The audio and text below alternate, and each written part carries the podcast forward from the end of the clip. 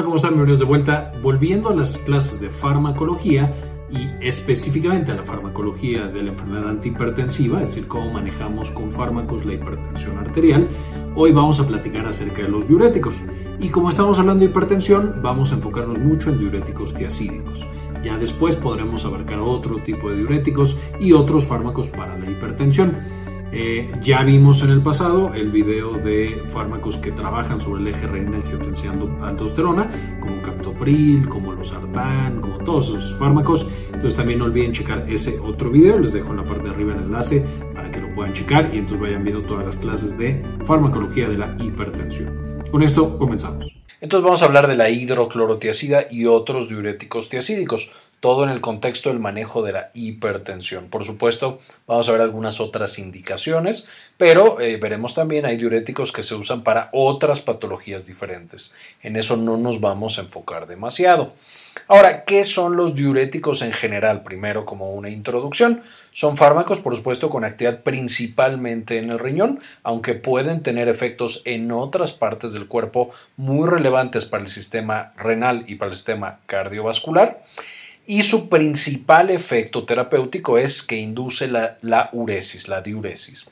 Entonces vamos a tener que usualmente a través de la eliminación de sodio y cloro en alguno de los puntos del riñón, evitando su recaptura, que sería lo que usualmente eh, sucede en el riñón, vamos a aumentar la natriuresis, es decir, la uresis o diuresis asociada a la eliminación de sodio, y eh, también un poco de cloro. Literal, estamos eh, forzando al riñón a eliminar más sal y de manera osmótica, junto con la sal, estamos eliminando ese líquido. Sin embargo, como ya mencionamos y vamos a ver un poquito más adelante, va a haber eh, algunos efectos muy importantes de los diuréticos tiacídicos que no tienen que ver con su efecto sobre la diuresis. Eh, ahora, estos diuréticos en términos generales y en especial hablando de las tiacidas son fármacos muy usados para prevención y manejo de patologías cardiovasculares. Aquí pueden prevenir desde infartos cerebrales y infartos al corazón, es decir, son una piedra angular del manejo de enfermedades cardiovasculares, pero también una vez que el paciente ya tiene una enfermedad, específicamente la insuficiencia cardíaca, nos pueden ayudar en su manejo. Eh, las tiacidas no tanto de primera línea, ahí más bien sería acompañadas de otro diurético, cuando el otro diurético como los diuréticos de asa, famosos, eh, han perdido un poco de eficacia, eh, pero el punto es, también pueden ser utilizados en cosas como la insuficiencia cardíaca. Estos diuréticos en general y específicamente las tiacidas tienen potentes sinergias con otros antihipertensivos y pueden hacer que cuando un paciente ya esté fallando a su antihipertensivo, por ejemplo, le dábamos losartán, que ya vimos en un video pasado, y les dejo el enlace en la parte de arriba para que chequen ese medicamento, yo lo puedo dar el diurético tiacídico como hidroclorotiacida o clortalidona con el losartán y no solamente recupera el efecto antihipertensivo, puede potenciar ese mismo efecto e incluso puede hacer que ciertos eventos adversos que yo tenía con esos diuréticos, como el incremento de potasio, desaparezcan o se controlen con el uso de este diurético. Eh, por supuesto, tampoco significa que siempre deba combinarlos y que siempre es seguro combinarlos. Necesitamos ser muy cuidadosos con lo que le estamos dando al paciente. Por ejemplo, un paciente que está recibiendo dos tipos de diuréticos, pues es, eh, perdón, de antihipertensivos, es más sensible a hipovolemia, sangrado, a deshidratación, etc. Pero, de nuevo, son estrategias interesantes que podemos tener estos pacientes que no solamente tienen un efecto sinérgico en la eficacia, sino que pueden neutralizar los eventos adversos de uno y de otro. Y como mencionamos, no se usan solamente los diuréticos tiacídicos en patología cardiovascular, sino que van a tener algunas otras indicaciones interesantes. Ahora, hablando de los diuréticos, eh, si nosotros viéramos todos los diuréticos como un grupo terapéutico, tendríamos que cada uno va a actuar sobre diferentes partes del riñón y va a tener diferentes estructuras químicas y esto va a hacer que tengan, por supuesto, también diferentes indicaciones. De los diuréticos más importantes y más utilizados en la actualidad, como diuréticos, vamos a tener los diuréticos tiacídicos, los diuréticos de asa, siendo la furosemida uno de los principales ejemplos, y después tendremos videos para la mayoría de estos grupos eh, terapéuticos. Tenemos los diuréticos ahorradores de potasio, que esto ya nos lleva a pensar que si estos ahorran potasio, uno, la falta de potasio puede ser un problema, y dos, seguramente los otros van a ser caracterizados por una baja de potasio, lo cual es verdad. Entonces los ahorradores de potasio tenemos los osmóticos, como el manitol famoso, y tenemos los que eh, son agonistas de la anidrasa carbónica. Entonces, que actúan sobre la anidrasa carbónica y de esta manera van a cambiar la manera en la que el riñón está manejando sus volúmenes. Y de nuevo, el día de hoy nos vamos a enfocar en estos diuréticos tiacídicos. Ahora, ¿de dónde vienen? Aquí tenemos justamente la forma, la estructura química de la hidroclorotiacida y vamos a ver más adelante que son eh, moléculas que están derivadas de las sulfas eh, y por eso tienen esta estructura característica que, que seguramente pudieron reconocer. Ahora, desde la antigüedad ya utilizábamos diuréticos. Hay muchísimos libros de medicina súper antigua que tenían diuréticos naturales. Y aquí podemos tener cosas como el ajo, el azafrán, ciertas hiedras, el diente de león, el café y la cafeína en particular, todas esas sustancias, el alcohol incluso, tienen efecto diurético, es decir, hacían que eh, o aumentaban la cantidad de orina que producía ese paciente. Entonces usamos diuréticos naturales muchísimos años para manejar diferentes patologías, edema eh, principalmente, o también se utilizaban para forzar eh, la orina en un paciente que no estaba orinando por alguna razón, que no, no, esto no es necesariamente una buena práctica, pero bueno, se utilizaba. En la primera mitad del siglo XX empezamos a utilizar ya sustancias químicas que inducían la uresis y eran específicamente los mercuriales, es decir, sustancias derivadas del mercurio. Por supuesto, el mercurio es extremadamente tóxico cuando se en dosis altas, pero bueno, eso es lo que había y entonces se daban mercuriales para manejar la diuresis. Se usaban jantinas, de nuevo, como la cafeína eh, eh, y jantinas directamente, eh, de diferentes tipos de jantinas, perdón, de la teofilina, etcétera, para inducir también la diuresis y también ya se usaban diuréticos osmóticos como el manitol. El diurético osmótico básicamente es una sustancia que jala la fuerza el agua a través de su fuerza osmótica, se elimina directamente el riñón, no se puede recapturar y entonces al jalar esa agua directamente está arrancando, por así decirlo, el agua del cuerpo. Eh, los diuréticos osmóticos eh, aún se usan hasta la actualidad como diuréticos, a diferencia de los mercuriales y de las jantinas. En 1937, eh, los derivados de las sulfas digamos, trabajando con estos antibióticos, que también en dosis muy altas mostraban efectos sobre el sistema renal y el sistema urinario, eh, se desarrolla la sulfanilamida, el primer inhibidor de la anidrasa carbónica, que de nuevo tiene eh, efecto diurético, y en 1949 se empieza a usar en insuficiencia cardíaca congestiva por el grupo del Dr. Schwartz. Eh, vieron justamente que estos pacientes, por supuesto en la insuficiencia cardíaca, tienen mucho edema por un bajo gasto cardíaco. Esta insuficiencia cardíaca con edema, todavía no se, distinguía entre eh, la insuficiencia cardíaca que tiene eh, bajo eh, eyección, fracción de eyección por el ventrículo izquierdo o no, pero bueno, tenían cardíaca congestiva, es decir, tenían edema y entonces utilizaban estos diuréticos. La sulfanilamida sufre varias modificaciones en el laboratorio y eso nos lleva a tener la benzotiadiacina y posteriormente la clorotiacida, el primer diurético propiamente tiacídico que vamos a encontrar y que vamos a tener dentro del armamento clínico. Y por supuesto, la clorotiacida después aparece la hidroclorotiacida. Y actualmente existe, existe, alrededor de una docena de diuréticos tiacídicos que se utilizan en diferentes mercados en el mundo todos con propiedades farmacocinéticas y farmacodinámicas ligeramente diferentes. Más bien la diferencia es farmacocinética. Entonces tenemos la hidroclorotiacida, podemos ver de nuevo, este es el modelo, tenemos la indapamida, tenemos la clortalidona, uno de los más utilizados, y el eh, metolazona. Eh, y de nuevo nos vamos a enfocar en este video en estos dos que son de los más utilizados y de los más útiles, hidroclorotiacida y clortalidona, dos diuréticos tiacídicos clásicos.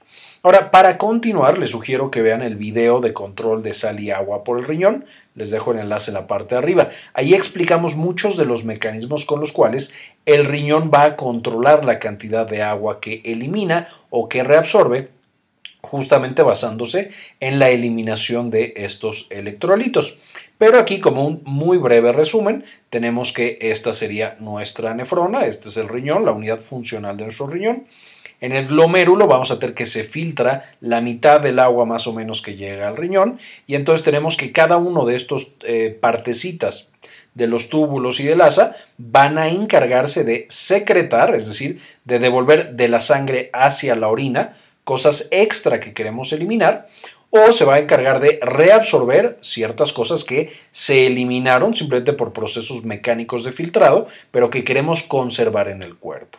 Y entonces el riñón, dependiendo de varias condiciones, de la presencia de ciertas hormonas, del estado electrolítico e, e, hídrico de este paciente, va a decidir qué tira, qué reabsorbe este, o qué excreta en todas estas partes del riñón.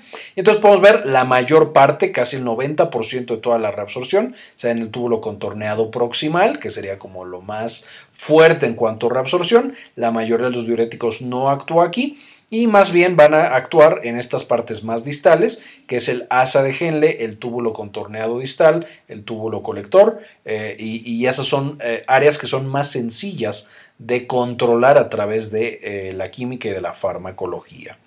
Si nos fuéramos a cómo funciona cada uno de los eh, diuréticos, específicamente hablando de los diuréticos tiacídicos, podemos ver que su efecto es en el túbulo contorneado distal y un cachitito del, asa de Henle. Eh, esto depende de muchas cosas y también, por supuesto, el uso crónico de diuréticos cambia un poco la estructura en la que están funcionando estas nefronas, pero bueno, podríamos tener o, asumimos que la función es justamente en esta parte específica de nuestra nefrona. Haciéndole un acercamiento, entonces tendríamos aquí toda nuestra nefrona, el asa, etcétera, y aquí es el área en la cual tendríamos la actividad de los diuréticos tiacídicos, este, este eh, sitio 3. Eh, la mayoría de la actividad de los diuréticos tiacídicos, eh, de su efecto diurético, se va a encontrar en las nefronas eh, corticales, específicamente en esta zona. Va a llegar de la sangre el diurético tiacídico, entonces, a ver, déjenme ver si aquí lo tengo. Yo tendría en mi sangre, por supuesto, cuando me tomo la pastilla del diurético, aquí va a ir flotando, va a llegar a través de las arteriolas eferentes eh, eh, eh, del riñón, entonces va a estar aquí flotando en la arteriola eferente, y de ahí va a ser secretado a la luz a través del transportador de aniones orgánicos, que por supuesto es un transportador súper importante para un chorro de cosas en el cuerpo, desde el ácido úrico hasta la penicilina, el provenecid, etcétera, etcétera, etcétera. Entonces va a ser secretado y aquí va a inhibir un sin portador de sodio cloro, es decir, una proteína que está aquí, que agarra el sodio y el cloro de la orina, que, tendría que ser eliminada, entonces agarra ese sodio y ese cloro, lo metería en condiciones normales, es decir, el riñón, el sodio y cloro lo va a meter y eso jala agua, entonces estoy reteniendo agua justamente para tener mayor cantidad de volumen en los vasos sanguíneos. Entonces, una vez más, repitiendo, vamos a tener que el importador de sodio-cloro en condiciones normales agarra el sodio-cloro que va flotando por la orina en esta parte de las nefronas corticales y entonces va a meter ese sodio-cloro al vaso sanguíneo y por supuesto junto con el sodio-cloro como son dos moléculas osmóticas va a jalar agua. Entonces estoy llenando este vaso de ese vaso sanguíneo de agua y aumentando el volumen intravascular. Entonces, cuando yo me tomo el diurético que viene en mi vaso sanguíneo a través de la arteriola deferente, eh, va a llegar y va a ser excretado a través de este transportador de aniones orgánicos, va a estar en la luz, eh, eh, en la, digamos, donde está la orina, y ahí va a bloquear a este importador de sodio cloro, también conocido como NSST. Al bloquear a este importador, pues entonces el sodio y el cloro se quedan en la orina, van a seguir por acá con sus moléculas de agua que van a jalar por osmosis y entonces eso lleva por supuesto a que eh, se quede en la orina, tenga mayor volumen de orina y aumente la natriuresis, es decir, que yo tenga mayor eliminación de sodio en mi orina. Y por supuesto también que yo lleve a una depresión relativa de volumen a este paciente. Es decir, estoy, digamos, no permitiendo que se recapture el agua, entonces deshidrato o quito un poco del volumen que está intravascular, al menos de manera aguda. Además de su efecto, que el más importante sobre el riñón sería el simportador sodio-cloro, que es un, por supuesto, importador electroneutral, porque está metiendo una sustancia con carga positiva y una sustancia con carga negativa. Por eso ven que no necesita compensar y sacar algo al mismo tiempo, como pasa con otros transportadores. Va a activar ciertos mecanismos de recaptura de calcio, es decir, el calcio que estaba flotando de nuevo aquí en la orina, a través de principalmente una calcio ATPasa y también un intercambiador de sodio-calcio, va a permitir que vuelva a entrar el calcio al vaso sanguíneo. De manera que van a disminuir la cantidad de calcio que tenemos en la orina, es decir, disminuyen la calciuria y van a aumentar la cantidad de calcio que tenemos en la sangre, es decir, van a causar entre comillas una hipercalcemia. No necesariamente es una hipercalcemia significativa clínicamente hablando, solo mi punto es van a incrementar el calcio que tenemos en la sangre, lo cual puede ser bueno en algunos casos, si yo disminuyo la cantidad de calcio en la orina, por ejemplo, podría prevenir que ese paciente desarrolle piedras en el riñón, o si yo lo que quiero es que el paciente tenga más calcio en la sangre, por ejemplo, porque tiene osteoporosis y le voy a estar dando eh, vitamina D para que se fije en el hueso, el calcio, pues entonces a lo mejor el diurético tiacídico me podría ayudar si mi paciente de plano todo el calcio que le doy lo está orinando y se le está yendo en forma de piedras. Entonces ese también es un efecto interesante que tiene los diuréticos tiacídicos sobre el metabolismo del calcio. Van a disminuir la cantidad de calcio que tenemos en la orina porque favorecen su recaptura a través de la calcio ATPasa y también de intercambiadores de sodio-calcio. Ahora, este es el efecto agudo y el efecto más conocido de los diuréticos tiacídicos, el que tienen directamente sobre el riñón y sobre la uresis, causando justo diuresis. Sin embargo, de manera crónica, cuando yo sigo dando ese diurético tiacídico, pues obviamente tenemos este mismo transportador en SST en otras estructuras, en otros órganos y mecanismos de meter calcio y capturar este calcio en otros órganos, siendo uno de los más importantes el propio vaso sanguíneo. De manera que cuando yo ya llevo semanas de dar el, diurético tiacídico, uno, el riñón se acostumbra a este mecanismo y entonces a través de varios mecanismos de compensación ya no tira tanto sodio y por lo tanto no tira tanta agua. Es decir, hay un poco de resistencia al efecto natriurético que tiene este diurético tiacídico y eso hace que se compense eh, y que ya no siga disminuyendo la cantidad de sodio que tiene ese paciente en el cuerpo, eh, porque si no, por supuesto, el diurético llevaría a un punto en el cual el paciente se queda sin nada de sodio y eso no es nada bueno. Entonces, de nuevo, a pesar de que eh, sigo dando el diurético, ya no disminuye el volumen extracelular, ya no hay más pérdida de volumen porque ya no estoy tirando más sodio porque el riñón está compensando. De nuevo, el riñón es complicado y luego haremos más videos y, les recomiendo ese video de sodio y agua en el riñón para entender todos estos mecanismos y compensaciones. Pero el otro punto es esa administración crónica de diurético tiacídico empieza a tener un efecto directo sobre los canales que yo tengo directamente en el vaso sanguíneo y van a llevar especialmente a una vasodilatación.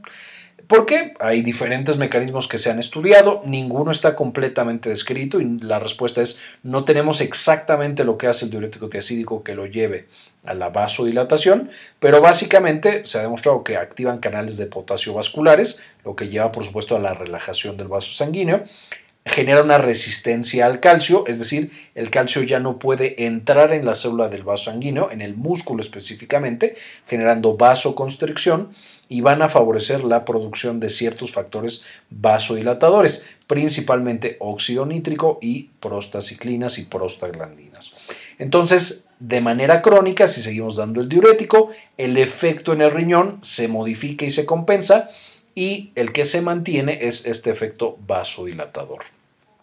Y es por esto que más adelante vamos a ver podemos dar un diurético de manera crónica y no perder o no seguir perdiendo volumen extracelular y no seguir perdiendo este sodio, pero manteniendo el efecto antihipertensivo y de hecho conforme las semanas van avanzando es que yo llego a un efecto antihipertensivo pleno. No en el primer día ni en el segundo día, sino a las 4 a 12 semanas es cuando yo ya puedo encontrar ese efecto antihipertensivo completo que me van a dar estos medicamentos.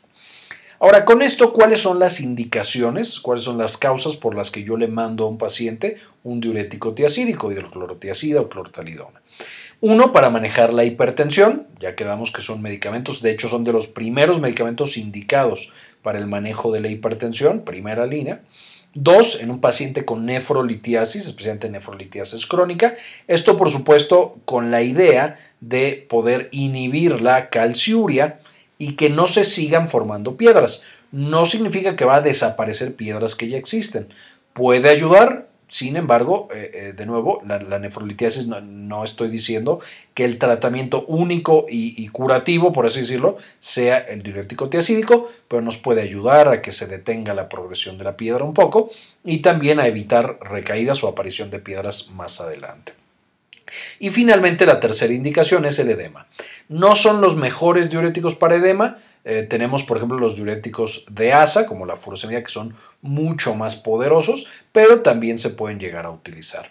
Cuando en insuficiencia cardíaca los tiacídicos se usan ya que la furosemida a lo mejor no está funcionando tanto y hay resistencia, de nuevo, porque el riñón se adapta a cualquier diurético, cuando yo los combino, por ejemplo, furosemida más un tiacídico, eh, puedo aumentar el efecto antiedema que tienen los diuréticos en el síndrome nefrótico y en la cirrosis. De nuevo, en todos estos combinados con otros diuréticos. O si mi paciente tiene un edema bastante leve, que no requiera un tratamiento tan agresivo, eh, también podría llegar a, a utilizarse diuréticos tiacídicos.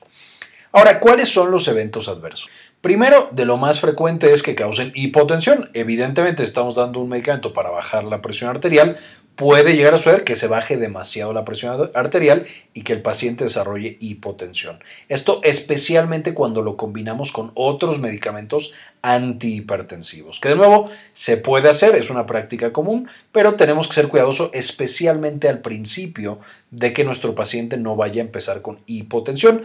Aquí también veremos a dosis altas es mucho más frecuente todos los eventos adversos y los diuréticos tiacídicos afortunadamente han mostrado que dosis bajas son casi igual de eficaces que dosis altas para el manejo de la hipertensión.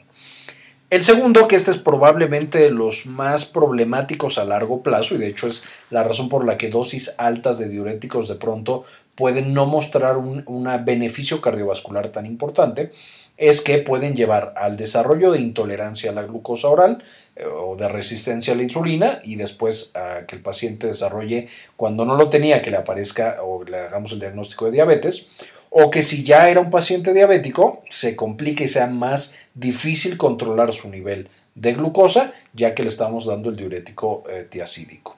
Lo mismo para la dislipidemia, que puede causar hipertrigliceridemia y puede también causar hipercolesterolemia. Entonces, en general, metabólicamente hablando, puede ser complicado dar el diurético tiacídico, porque aunque es muy bueno y previene infartos cerebrales de corazón y demás, también tiene este perfil complicado en el cual algunos pacientes, por supuesto tampoco son todos, eh, pueden empezar a manifestar estos problemas metabólicos eh, aquí va a aparecer en este momento también gota, es decir, se acumula ácido úrico y de hecho se eleva de manera casi normal la creatinina y el ácido úrico.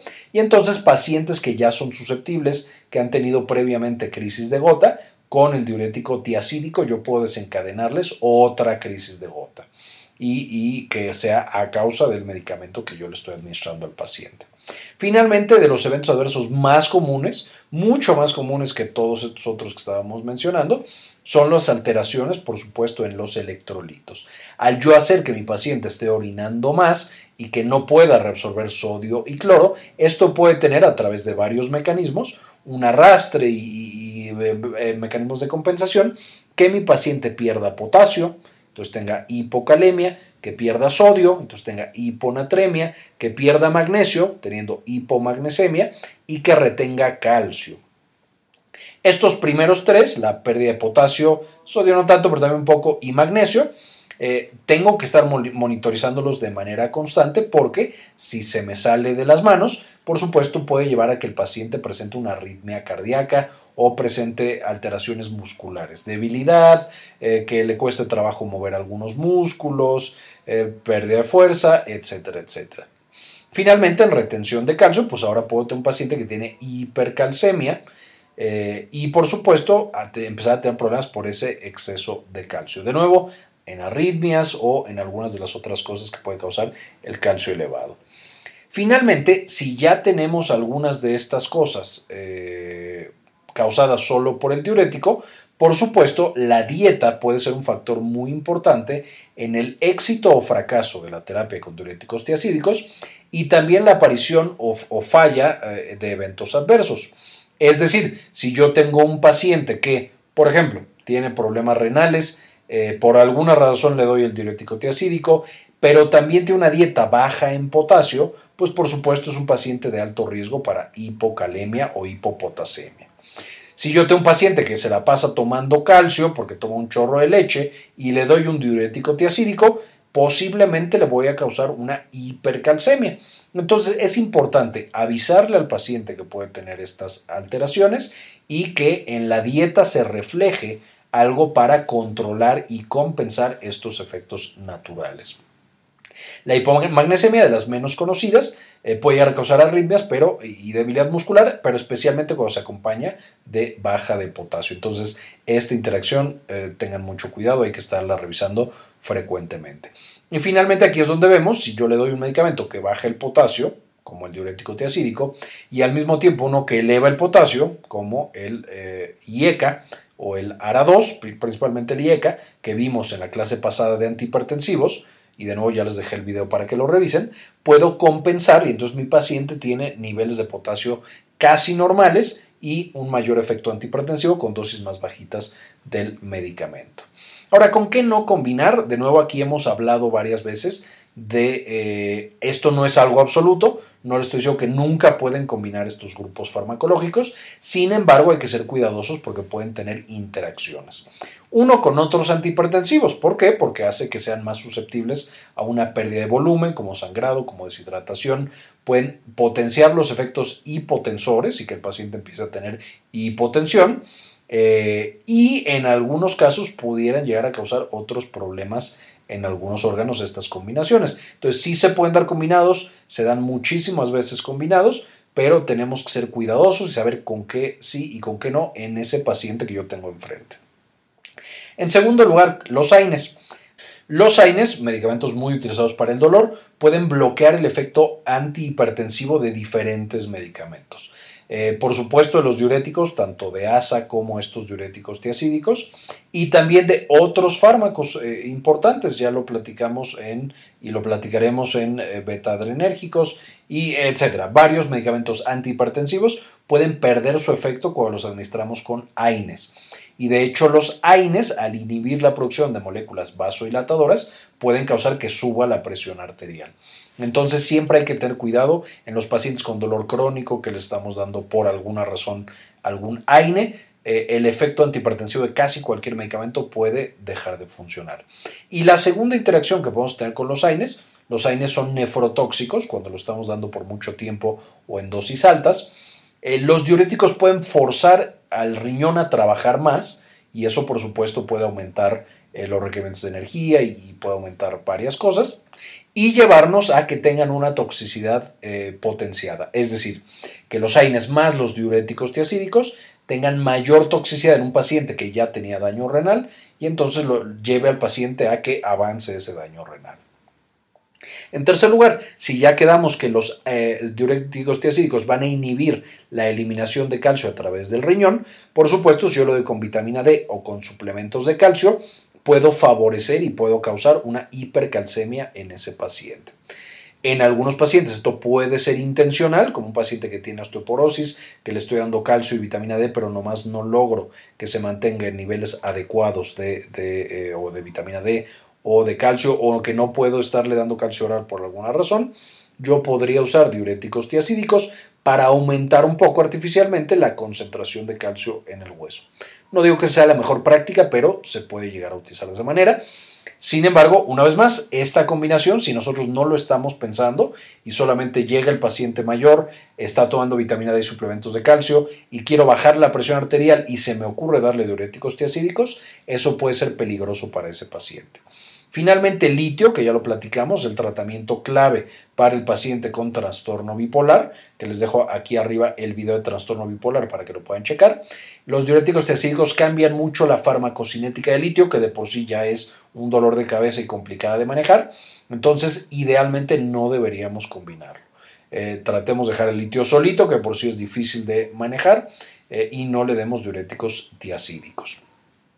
Eh, ahora, algunos ejemplos, los dos fármacos más utilizados, de nuevo hay más, casi 12 en la mayoría de los mercados y de los sistemas de salud en el mundo, pero tenemos la hidroclorotiacida, uno de los diuréticos tiacídicos clásicos, se empieza con 25 miligramos al día, una sola vez al día, es decir, cada 24 horas y la dosis de mantenimiento puede ser hasta 50 miligramos al día.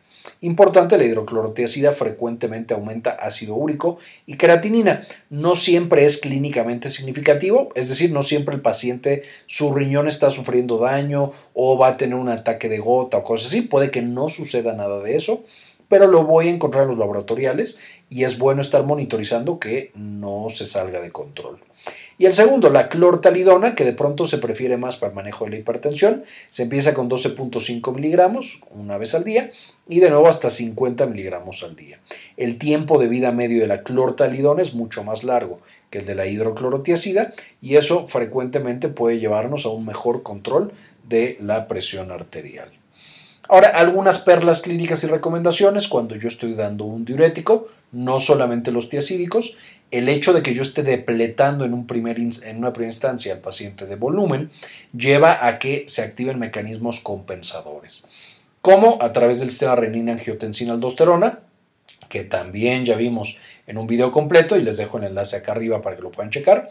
Y también puede haber activación del sistema nervioso simpático, porque el cuerpo siente que está perdiendo volumen y perdiendo presión y trata de compensar. Y eso lleva a que algunos pacientes puedan presentar resistencia al diurético ya que lleva un tiempo tomándolo. Porque estos mecanismos de compensación, más la compensación que está tratando el riñón solito, llevan a que ya no funcione ese diurético.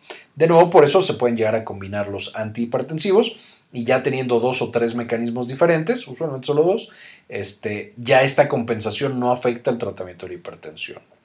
Dos, si el principal mecanismo por el cual se pierde líquido con el diurético tiacídico es la eliminación de sodio y cloro en la orina, un paciente que consume mucho sodio y cloro en la dieta, pues es como si no estuviera tomando diurético.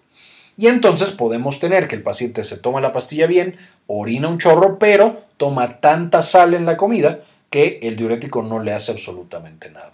Entonces, siempre con la prescripción del diurético tiacídico, deberíamos acompañarlo con una dieta baja en sal, cloruro de sodio.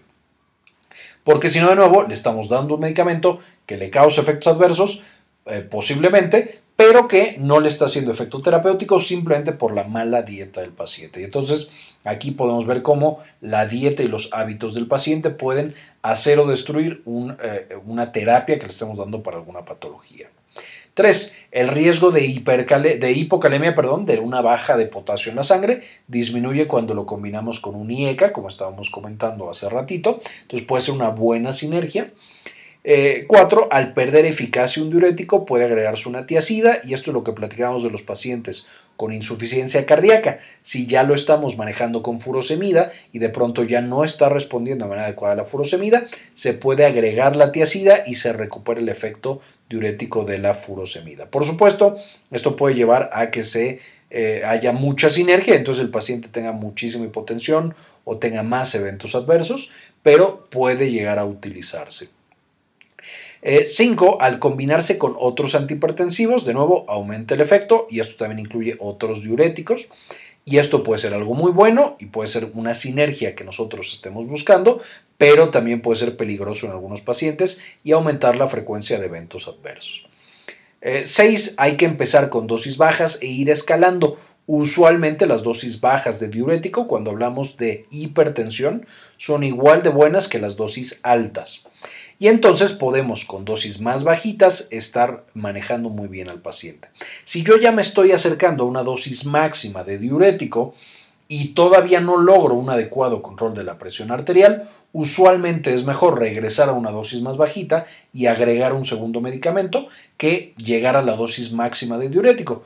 Eh, tiacídico, porque ya vimos que eh, vamos a tener ya más frecuencia de diabetes, eh, dislipidemia, etcétera, etcétera, y eso nos va a llevar o a que empeoren los riesgos cardiovasculares de ese paciente, entonces ya no tenga la ventaja y se infarte de todos modos, o a que yo tenga que agregar un tercer o cuarto medicamento para ahora manejar la hiperglucemia, la diabetes y la dislipidemia. Y si tiene colesterol y triglicéridos alterados, bueno, cada uno puede ser un medicamento diferente. Entonces se va complicando este tratamiento, a veces es más fácil bajar la dosis y agregar un, eh, otro medicamento para, hacer esa sinergia.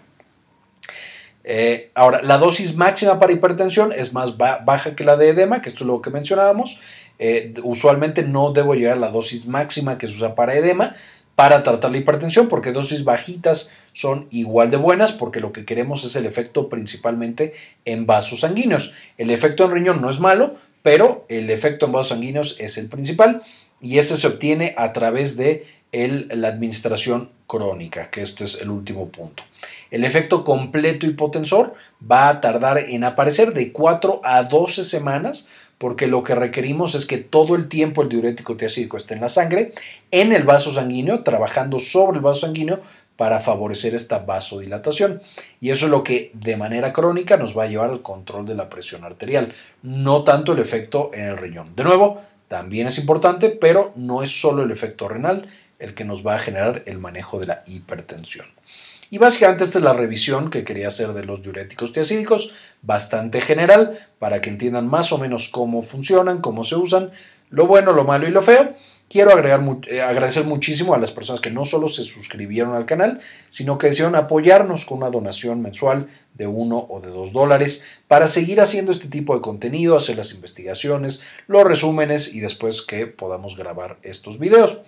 Y este video en particular se lo quiero dedicar a Georgina Joab Rodríguez, Silvina Espinosa, Matías Béjar, María Belaustegui, Fabián Forero, Nada de Nada, Yaya Bravo, Ana Karen Tejeda, Hernán Gustavo, Luis Ernesto Peraza, Javier Mejía, Luis Facundo, Hilda Elizabeth Ponce, Antonio Guizar, Sandy Oliva y Diana Lisbeth Flores. Muchísimas gracias.